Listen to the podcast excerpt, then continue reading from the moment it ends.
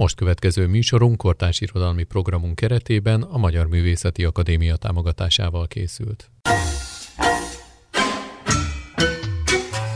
Kemény kötés.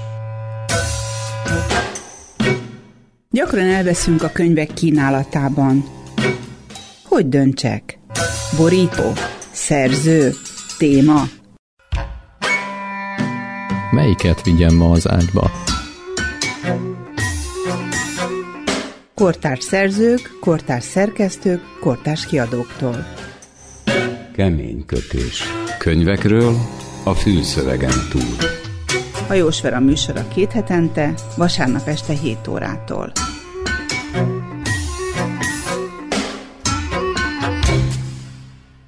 Szép jó estét kívánok! Hajós Vera vagyok. Ön a Cibi Rádió Keménykötés című műsorának egy részletét hallja.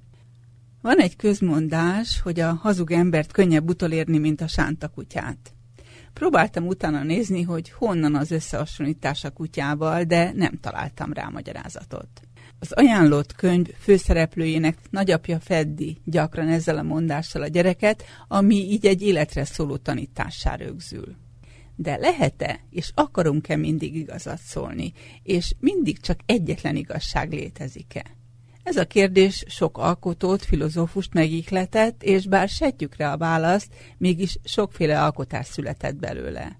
Talán sokunk örömére. Az Európa kiadónál jelent meg Vámos Miklós Sánta kutya című regénye. A szerzővel Vámos Miklóssal beszélgetünk. Találtam egy idézetet öntől a neten, ami úgy hangzik, hogy a Sánta kutya azért készül, mert szerintem mai életünk egyik alapproblémája, hogy igazat mondjunk-e, vagy hazudjunk. Mi a fontosabb? Udvariasak, kedvesek legyünk, vagy őszinték? Eldőlte ez a dilema. Szerintem ez sose dől el, mert nyilván másképp kell viselkedni egy olyan esetben, amikor az igazság többet árt, mint használ, és másként egy olyan esetben, amikor az igazság az egyedüli üdvözítő út. De a helyzet még ennél is bonyolultabb. Ketten elmesélnek valamit. Mondjuk vegyünk egy egyszerű példát, egyszerű, de köznapi. Adva van egy vállás. Ketten elmesélik. Egyik se az igazat fogja mesélni. Nincs igazság. Mindenkinek az az igazsága, hogy ő élte át. Ez a mi életünk alapdilemmája. És ezt a politikusok tudnák, óvatosabban fogalmaznának. A Sánta kutya főszereplője Éva bármelyik fejezetet veszük, mindig más, más nevű van, de igen. Csak de egy, igen. egy nő. Egy nő. A túlélő nő mint a példánya ő? Igen.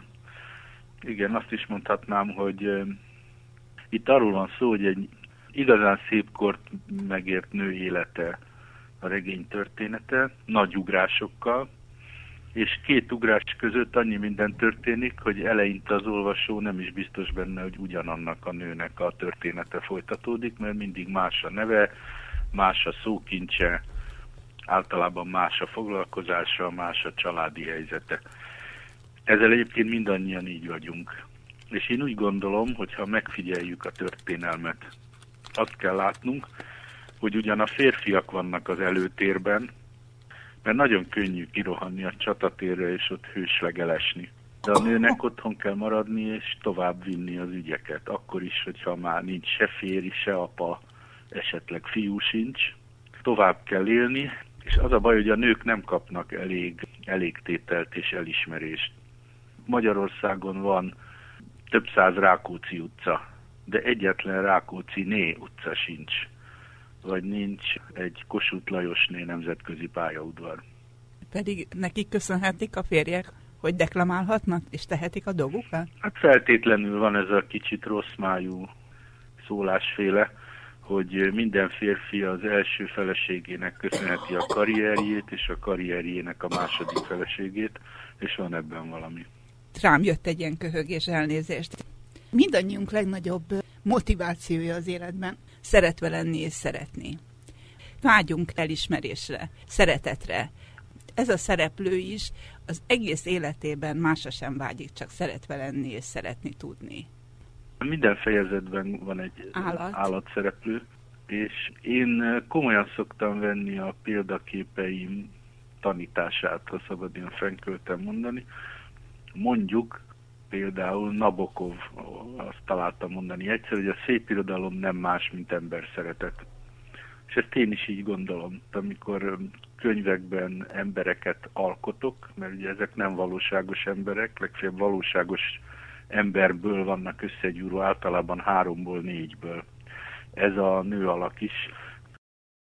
Amíg írom a könyvet, addig megpróbálom szeretni a főhőst, és igazán reménykedem némi viszont szeretetben, ami ha jól megy az írás, meg is történik. És én egy lépéssel tovább is megyek, tehát én azt mondom, hogy az élet értelme az, hogy szeressünk és szeressenek minket. És ez egy nagyon kétélű feladat, bármilyen furcsa szeretni könnyebb, mint szerethetővé tenni önmagunkat. Mind a kettő életfeladat. És ha érdekli, hogy kikből áll a Sánta Kutya főszereplőnője, az úgy kezdődött, hogy egyszer Faludi Györgynél üldögéltem, akivel igazán nagy barátságban voltam sokáig, és ő akkor egy Erik nevű férfival osztotta meg otthonát. És úgy értek, mint egy házas pár, tényleg nagyon harmonikusan. És volt róluk egy fénykép a falon, ahol úgy álltak egymás mellett, mint egy idős házaspár, és a faludi Gyuri úgy nézett ki, mint egy nő a hosszú hajával, mint mm. egy olyan szépen, nemesen idősödött asszony, kicsit Tolnai Klárira emlékeztetett, talán ezt elmondhatom, a szem nagysága, meg valahogy a haja is éppen akkor úgy esett. És akkor arra gondoltam, hogy a Gyuri élete mennyire átöleli az egész 20. századot, és annak magyar, sőt kisebb rész világtörténelmét.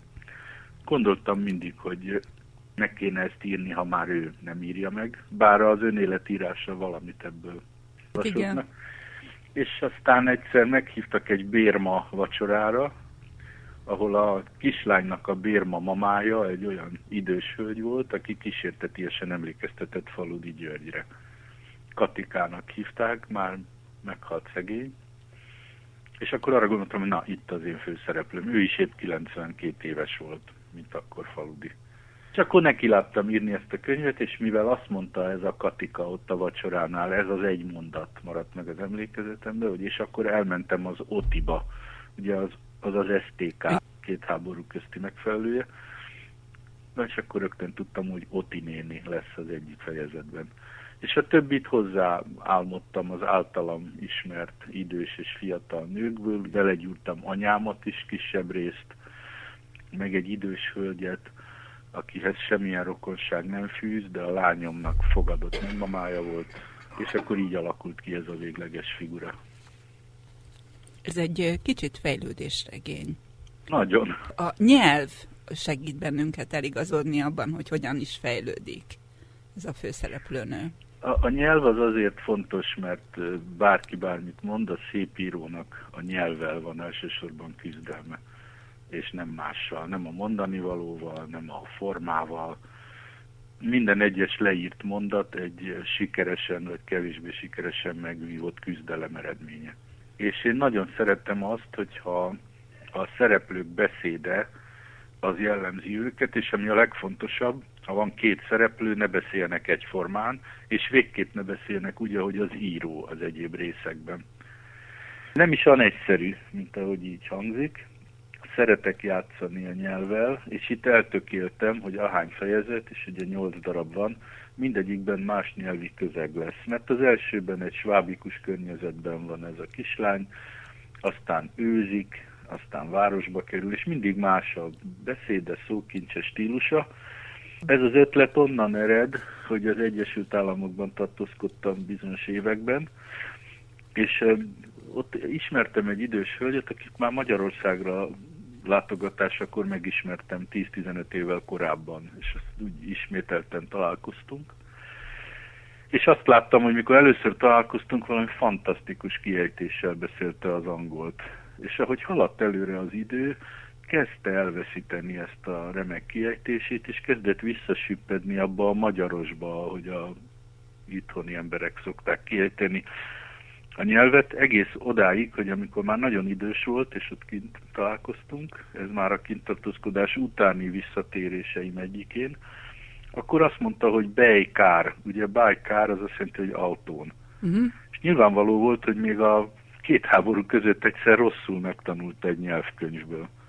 amit aztán kint hamar korrigál, de idős korban elveszti az ember ezt, mert olyat is tapasztaltam, hogy egy nagyon híres magyar képzőművészből kitört az alföldi paraszt gyerek, és kezdett úgy, magyarul is kezdett úgy visszacsúszni abba a fonetikai környezetbe, és ezt próbáltam itt az utolsó fejezetben magam is ábrázolni.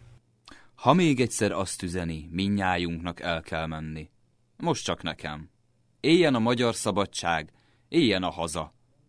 Ijesztő sebességgel zúdultunk alá a németvölgyi úton.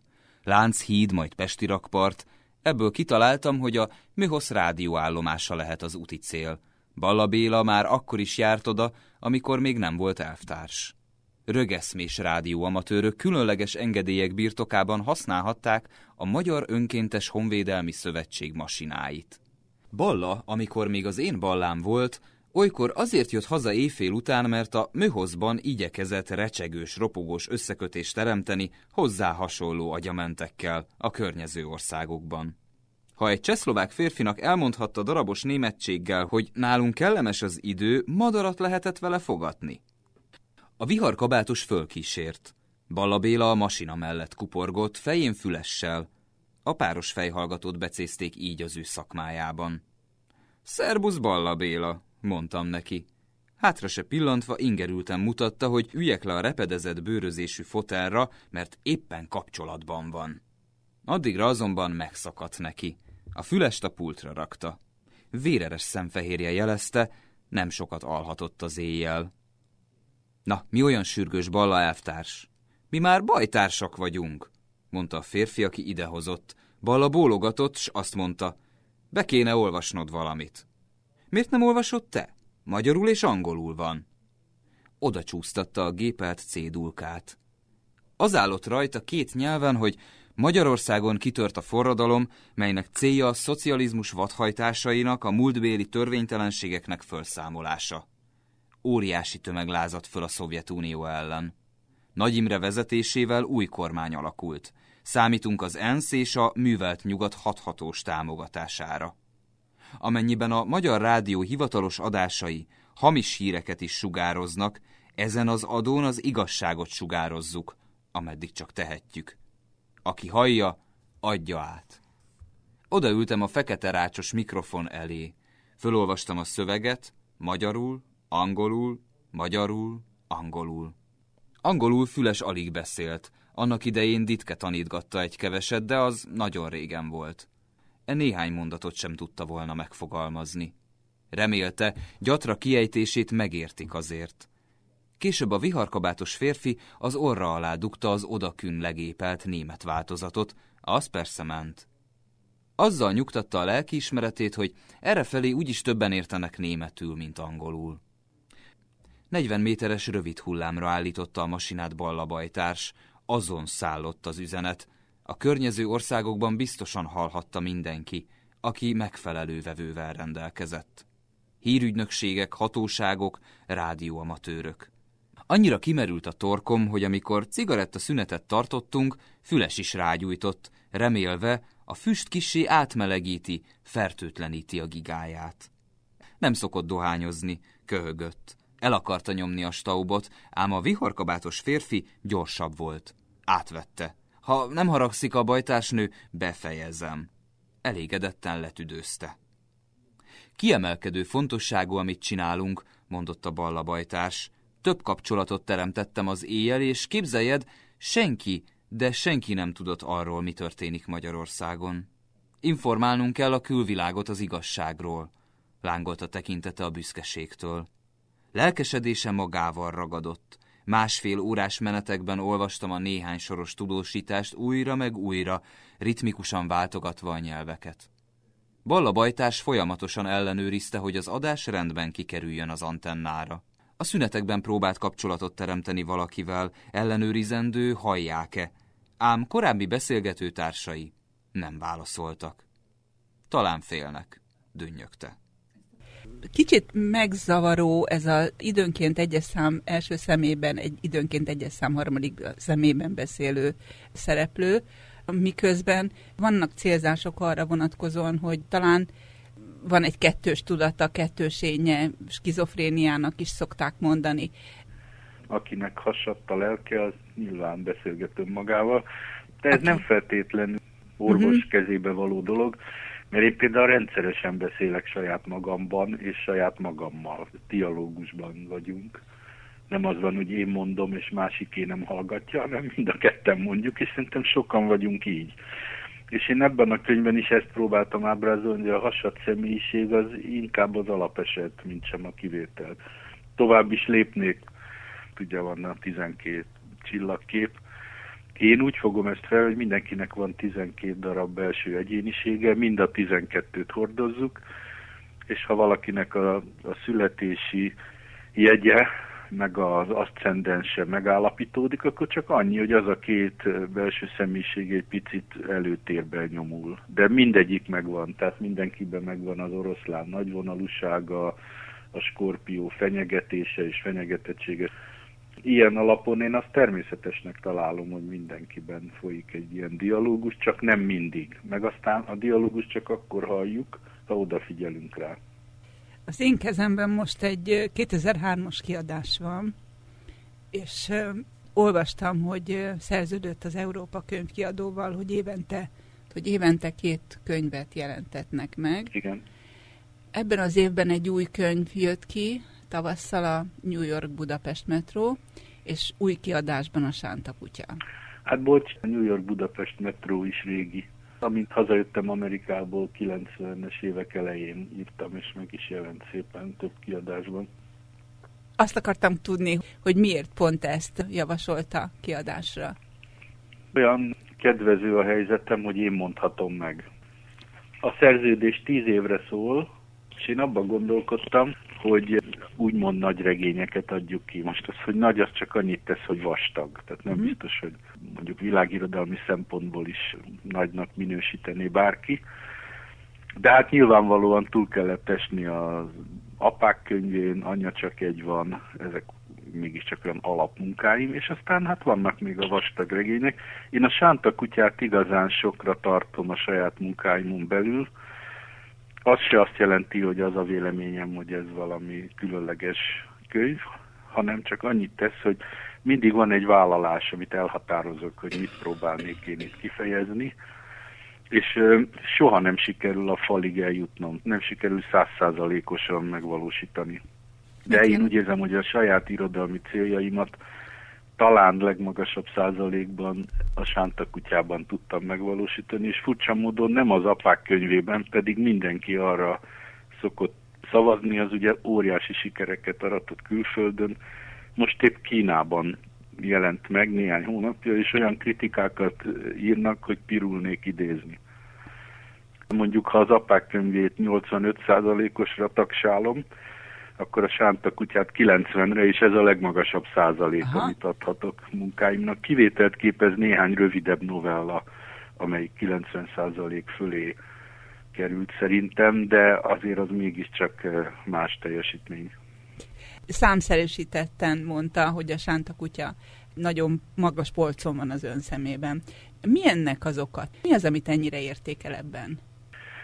Egyrészt úgy érzem, hogy az a visszajelzés, amikor nők, és nem százai, hanem magasabb számú visszajelzésre gondolok, azt mondják, hogy hát ez teljesen olyan, mintha nő írta volna. Ez nagyon nagy bók. Másrészt úgy érzem, hogy a nyelvi játék igazán szolgálja a tartalmat, mert ez a lényeg. Tehát a nyelvvel nem azért játszom én, hogy mutassam, hogy tudok, hanem hogy vigyem előre a cselekményt, és a kifejezendő gondolatot szolgáljam, és végezetül pedig azért, mert én a 20. század írója vagyok. Azt is mondhatnám, hogy korszerűtlen, mert most már 21. század van. És ebben a könyvben és ebben a nő alakban azt hiszem benne van az egész 20. század. Igen. Átmegy a feje felett a történelem. Át, de kinek nem? Mindaddig nem nagyon tudtam mit kezdeni a fejezet címekkel, amíg a tartalomjegyzékben meg nem láttam egymás alá írva. Igazság kérdőjellel a végén. Mit kérdőjelezett meg? Az igazságot, vagy azt, hogy az életünk kisebb-nagyobb sántakutya? Én azt hiszem, hogy a beszélgetésünk kezdetén ezt már érintettük. Én azt szerettem volna kifejezni, hogy igazság nincs. Vannak személyes igazságok, és vannak történelemkönyvi igazságok, de az soha nem fejezi ki azt, hogy tényleg mi történt. Mondjuk, hogy csak egy példával éljek, mi nagyon ünnepeljük Rákóczi Ferencet. De kevés szó esik róla, hogy Rákóczi azért megpróbálta eladni a szolgálatait a császári udvarnak épp úgy, mint a francia királynak, ez épp a napkirály volt, akivel szegről végről rokonságban is állt, a törökkel is megpróbált szerződni.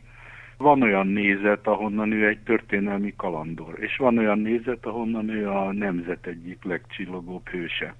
És ezt majdnem mindenkiről el lehet mondani, tehát arról kevés szó esik, hogy Kossuth Lajos, mikor kicsit rosszul álltak a dolgok, akkor fogta magát, és ott hagyta az országot, a kormányt, és szépen elment külföldre, ahol ex-forradalmárként remekül boldogult. De hát azért mégiscsak ő ment el, és akkor mi szoktuk szidni Görgeit, mert letette a fegyvert. Hát mi más tehetett volna, az egy tanult katonaember volt, és pontosan tudta, hogy ha nem teszi le a fegyvert, x ezer magyar katona még meghal.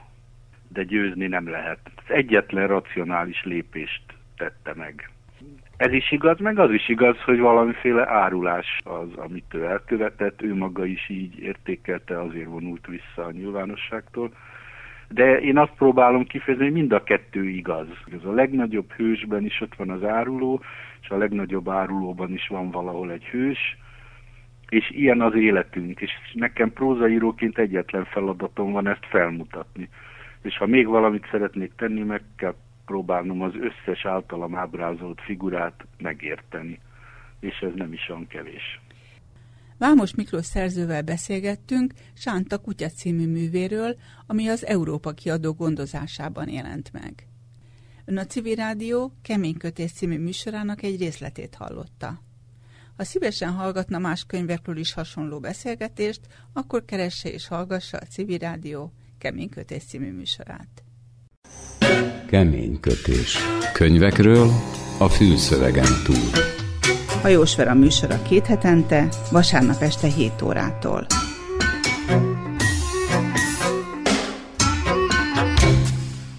Az imént hallott műsorunk kortárs irodalmi programunk keretében a Magyar Művészeti Akadémia támogatásával készült.